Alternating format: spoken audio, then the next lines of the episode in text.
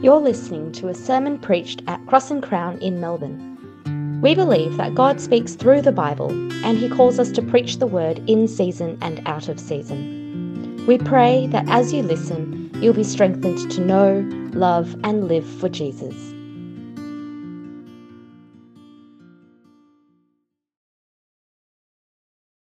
Peter, thanks so much for coming down to share God's word with us in that way. It's a pleasure. Thank you. Um, you're from Sydney, I am born and bred. born and Yep, bred. Yep. Um, Anyone else from Sydney here? Come on, admit it. Not they're, a soul. they're hiding. They're hiding. Oh, well, fair enough. Yes, I can understand. Uh, you know, there is a road out of Melbourne called Sydney Road. Do you know that? We refuse to travel it. Uh, well, there's not a road out of Sydney called Melbourne Road, I can tell you. Anyhow, so, Peter, help me understand. What, what, what is the deal with the whole Sydney Melbourne thing? Melbourne. It worry- Melbourne worries about it. Yeah, yeah, yeah. Anyway, there we are. No, the reason I was asking is I was just saying uh, I came from the eastern suburbs of uh, Sydney, but that means something if you are from Sydney, but it doesn't mean anything to anyone here. It's more the Bondi Beach side of Sydney, anyway, near the harbour.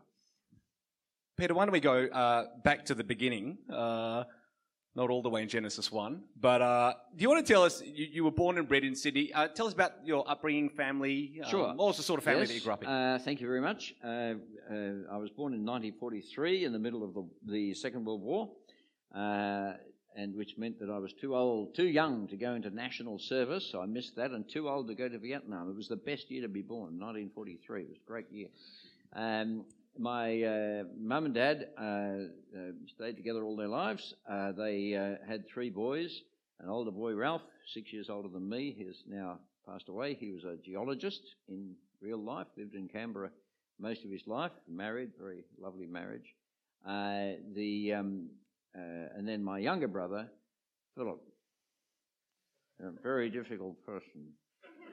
no, I'm only joking. Philip and I uh, were really buddies, uh, and spent ten months of the year playing cricket, believe it or not, and the, another two months playing rugby uh, making a mess and this sort of thing. We, uh, mum, uh, dad was a printer. He owned his own business, just a one-man business.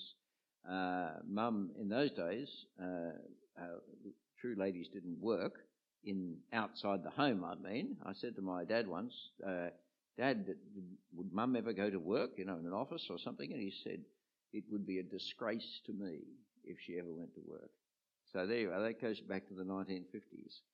Uh, the um, uh, we had a uh, didn't have a refrigerator. We had an ice box. The ice man came and put ice in the ice box for you. We didn't have a washing machine. We didn't have a dishwasher. Uh, there were still horses going up and down outside, deliveries, bakers' deliveries, and this sort of stuff. And what horses used to leave on the road. Uh, I'll say no more. Sometimes people come by selling rabbits uh, to eat. Uh, chickens weren't eaten very much. Christmas. Uh, it was a different world. It was a different world. Yeah, and I was about to ask you how you came to faith, but I'm so taken by some of the observations that you made there that I almost want to ask when you see some of those um, uh, changing social norms in particular, how, how do you reflect on that as, as, as a Christian uh, in Australia? Uh, you see the place of uh, men and women change in society as well. Yeah. Um, I don't know, just what, there, there's the question. course- What do you do with that? well, So, one of the yeah. big things too is the the, the uh, post Second World War inflow of migrants, mainly from at that stage from Europe, but then later in the 1970s from worldwide flow of migrants from all around the place, which is changing Australia irrevocably, uh, and I think for the better. I think it's good. Uh, um, I'll be dead, so it doesn't matter to me. you can do what you like. But uh, no, it is. It, it is. I think for the good, um, on the whole. Uh, the uh, and that's one of the huge changes that has occurred. Uh, but one of the big changes that occurs, the 1950s were a very church-going period. Um, and uh, one of our Sunday schools in Sydney, for example, had a thousand children in the Sunday school, just in an ordinary suburb. The church I went to, we had 200 children in the Sunday school. Uh, so people went to church in the 1950s. In the 1960s, the contraceptive pill, 1963, the Beatles. Uh, if you know who I mean by the Beatles, yes, yes, the Beatles. Uh, there's a poem, a, a very interesting poem called Sex Was Invented in 1963. You may look it up sometime. Uh, I think that uh, changed everything. And the, uh, the numbers in church now disappeared, uh, and mainly the people who left were, if you like, nominal Christians who came because it was the right thing to do. But then my parents didn't have a car until, nine, till 1955. I think we got our first car. You didn't leave your suburb. You were in, you were in a community. Whereas once you got cars, TV, and all the rest of those things, the city became open. Uh, overseas became open. We didn't travel overseas, but we started to do so in the 60s and 70s. Did, did you grow up in a church going family? Yes, we did. Mm. Uh, no, we didn't. Yes, we did. Uh, Mum and Dad were conventional Christians. They said they were Christians. They met in church. Well, they met at a church tennis club, actually. Uh, uh, and they sent their boys to church. Dad was the Sunday school superintendent for a while, but golf got hold of them, the other great religion. And uh, so they sent us to church on Sundays and went and played golf. Uh, and, but they would say they were Christians, and um, and I think my father really was, at least. I think Mum was saved in the end too, but I think Dad uh, really was, and he became far more active in church in the 70s and 80s. How, how was it that you yourself came to faith? Well, uh, having been sent to church and Sunday school, uh, the main thing, see, my older brother reflects this change. Uh, he's uh, six years older. Uh, he left Sydney in 1957 or thereabouts to live in Canberra. Uh, met and married his lovely wife there. Um, he was active in church, but the difference between him and us, the two boys that followed, was this Billy Graham because Billy Graham, the great American evangelist, came to Sydney, came to Melbourne. I think I'm right in saying the biggest crowd ever in the Melbourne Cricket Ground is the crowd that gathered for the last day of the Billy Graham Crusade in 1959. I think I'm right in saying that. That's the record. 143,000 people. It shook the city.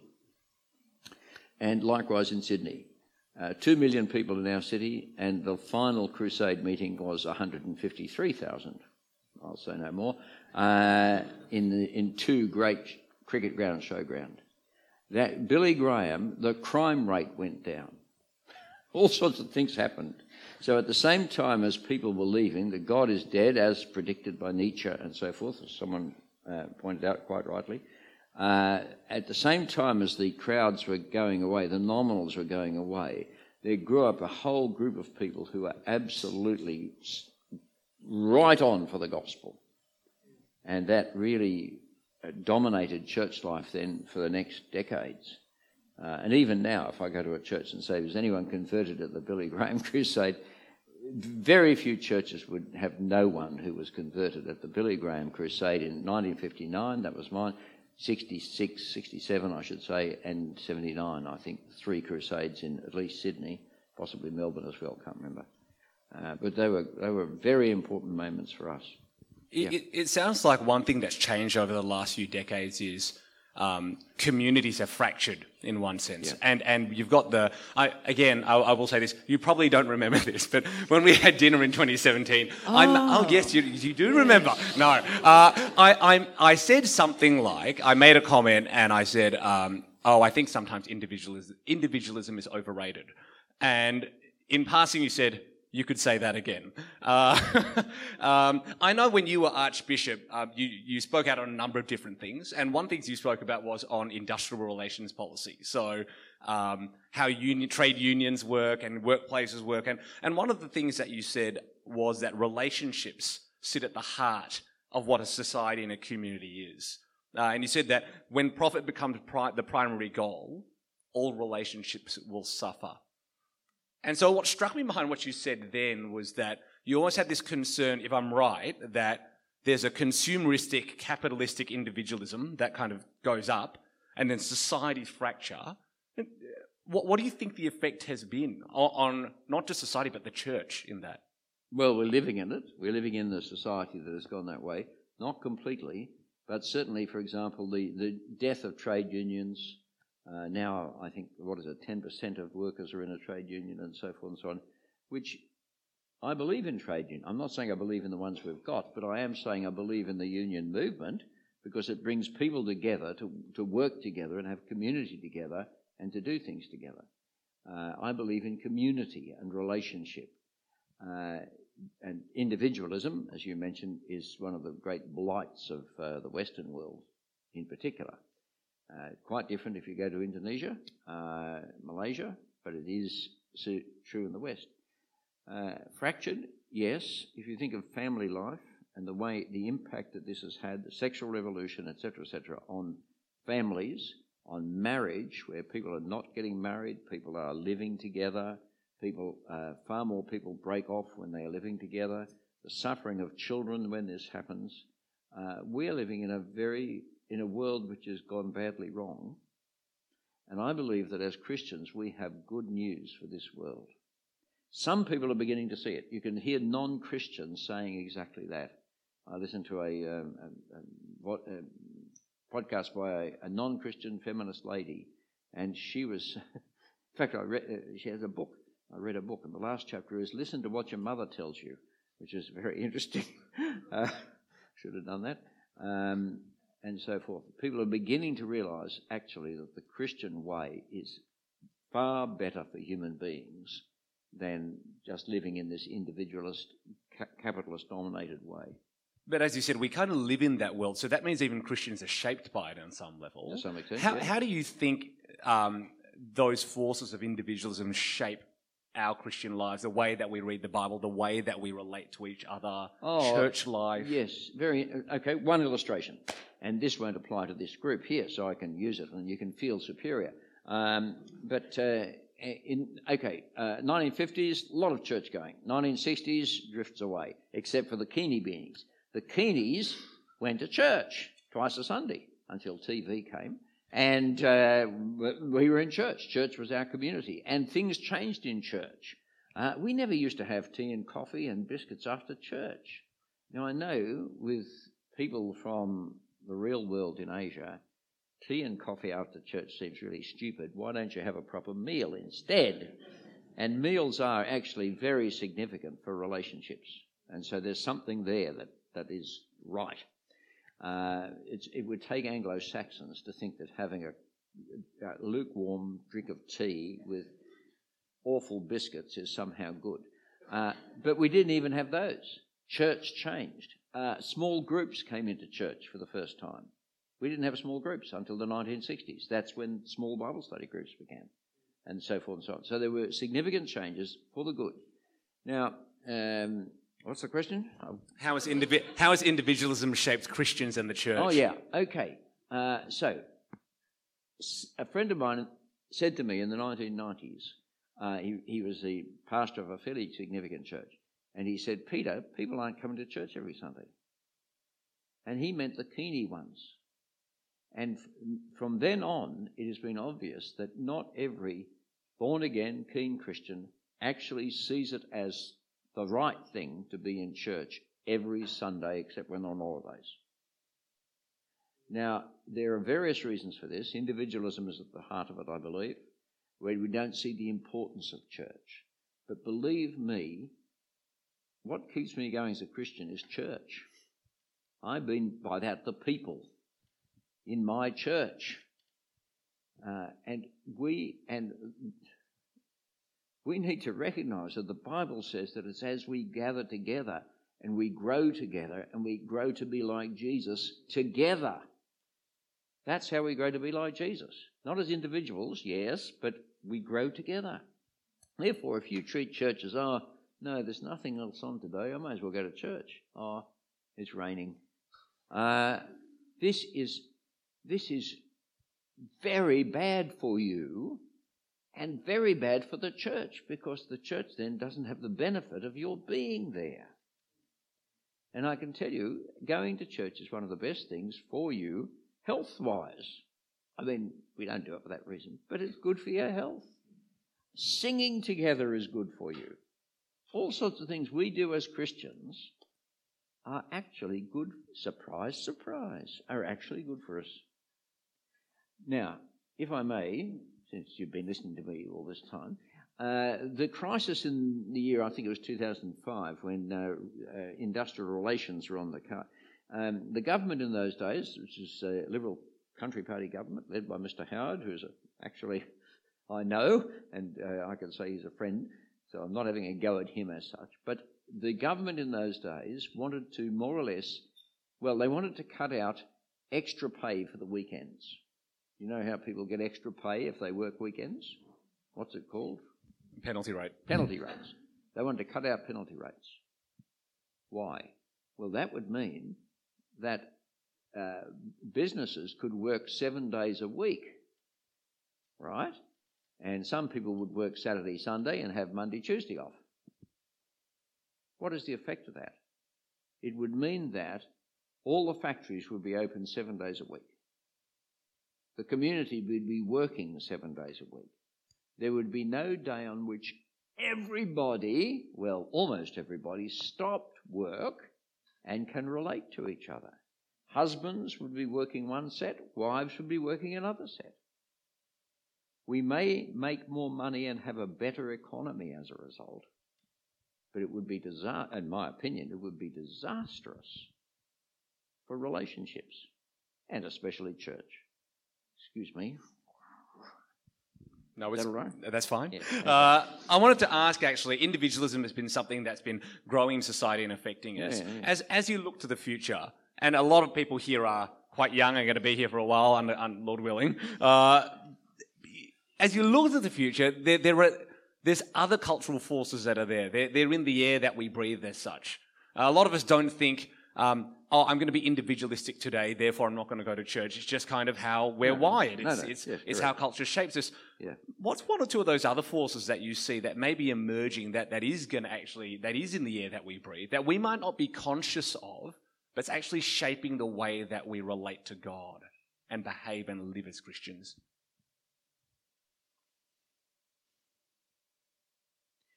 Um, these are not the, the, what instantly comes to mind is not unique to our day. It comes straight from the human heart. We believe as human beings that God smiles on us if we are good people. We believe, in other words, in salvation by good works, that you get God's approval by being a good person. Now that's not that's every every age, but it's always there, and we've got to recognise it. And we've got to recognise that at the heart of the Christian life, it begins with repentance from sin and faith in Jesus and forgiveness. Now, if we understand repentance, faith, and forgiveness, these things have a huge impact on the way people live in our world. Because if you've lost those things, repentance, faith, forgiveness, you, uh, you lose the capacity to live well. Let me illustrate. Uh, a psychologist said to me once that Christians have a great advantage in marriage, have a great advantage over non Christians. I said, What do you mean? He said, Well, Christians understand repentance and forgiveness. So that in a Christian marriage, I've been in a Christian marriage for quite a long time now. Um, in a Christian marriage, we finish each day with prayer. Well, you can't pray with someone who you're having a big barney with. You've got to make your peace. And someone has to say sorry, and the other person has to say, I forgive you, let's forget it, let's pray. I'm trying to go to sleep, or whatever. there is a power at work in the gospel which people who don't know the gospel don't have the same power at work. And consequently, relationships are far more fragile. There's another thing too, and that is uh, uh, what I do is uh, when I meet doctors, when I meet teachers, when I meet police, when I meet veterinary scientists, vets, and so forth and so on, I often ask them, Tell me about the soul of the Australian. Tell me about the Australian soul. Tell me what's actually going on. And in particular, the answers come in, and it's almost always the same. Very interesting. Uh, in particular, they talk about the under 40s anxiety, a deep uncertainty and anxiety about who they are, about what the future is to be, about the meaning of life. They don't know because they don't know the gospel. In the over 40s, uh, the vet told me, he said, What I observe about the Australian soul is that they are constantly buying animals in order to make up for the relationships they don't have. In other words, do you own an animal? Yes, our church has gone. Our church has gone through a spike in the number of people owning owning animals. I So see. Yes, okay. Well, COVID may do that too. But uh, in other words, particularly the over 40s, loneliness. The breakdown of marriage leaves people lonely in the as they go through life. Breakdown of marriage, and the, of course, the many, many fewer children leaves you without the support of family. Now, this may not be as big a feature in, in uh, the Asian world, in Malaysia, Indonesia, and so forth and so on, but it is in the Western way of thinking in this part of the world, and you'll get it. You, you mentioned in particular uh, anxiety there, which again I find quite interesting because it is something that um, so many Christians and young Christians deal with as well. Um, we're constantly taught we need to preach the truth of the gospel to our own hearts and our emotions. It, if that is us, and that and anxiety is something that we are wrestling with, what is the kind? What is the biblical antidote to that? Okay. Uh, well, I was talking to someone who uh, the other day who gets panic attacks, for example. That's an acute form of anxiety. Okay, it may affect some people here. The following, I'd say the following things. First of all, go to your GP and talk to the GP about it, because it may require some medicine. We're not spiritualizing these things. Secondly, you may need counselling as well about your approach to life and what's going on. Get the counselling. But thirdly, I'd say to you, this is also a spiritual issue. And you need not just the medicine and the counselling, you need the Word of God. And the great Word of God, which has been so helpful to me, I have to say, because I've had my fair share of anxieties with the responsibilities that I've had, um, is uh, uh, uh, 1 Peter 5.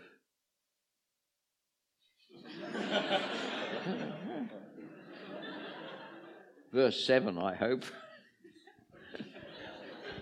Want to give a hand to Ingrid again? Look at it. She, she knows exactly where 1 Peter is. That was a test to see if she knows. Is- now tell me what it says in case it's the wrong verse. Casting all your cares on him because he cares about you. Casting all your cares on him, for he cares for you. So, in the midst of your panic attack, in the midst of your anxieties, I think bring the word of God into your head and your heart. It, I've found it ever so helpful, I have to say. Don't believe for a minute. I know you don't believe I'm perfect or I can you know, do anything, walk on water spiritually. I need that word from God. And I take my anxieties and I cast my anxieties upon Him, for I know He cares for me. That's been so helpful. Thank you so much, Peter. Want to give him a hand, and I'll close this with prayer. Thank you. Why don't I um, pray for our time as we wrap up? Uh, gracious God, we thank you for this evening that we can uh, gather to be overwhelmed by your word as we see what your word says about you that you are the Lord, strong and mighty, the creator of this world, the Lord of nature, the author of history, the God of our salvation, the one who holds our futures in your hands, the one who is glorious and deserves all glory. And we pray, God, that this night as we go from here, that those deep truths might be on our hearts. And as we face the changes and chances of this world, with all of its anxieties and uncertainties, that we might cast our cares on you, knowing that you hold our lives in your hands, for you are the Lord who is worthy of our confidence and trust. Please, God, shape our hearts. Fill us with the confidence of who you are as you've revealed yourself to us in your Son, the Lord Jesus, in whose name we pray. Amen.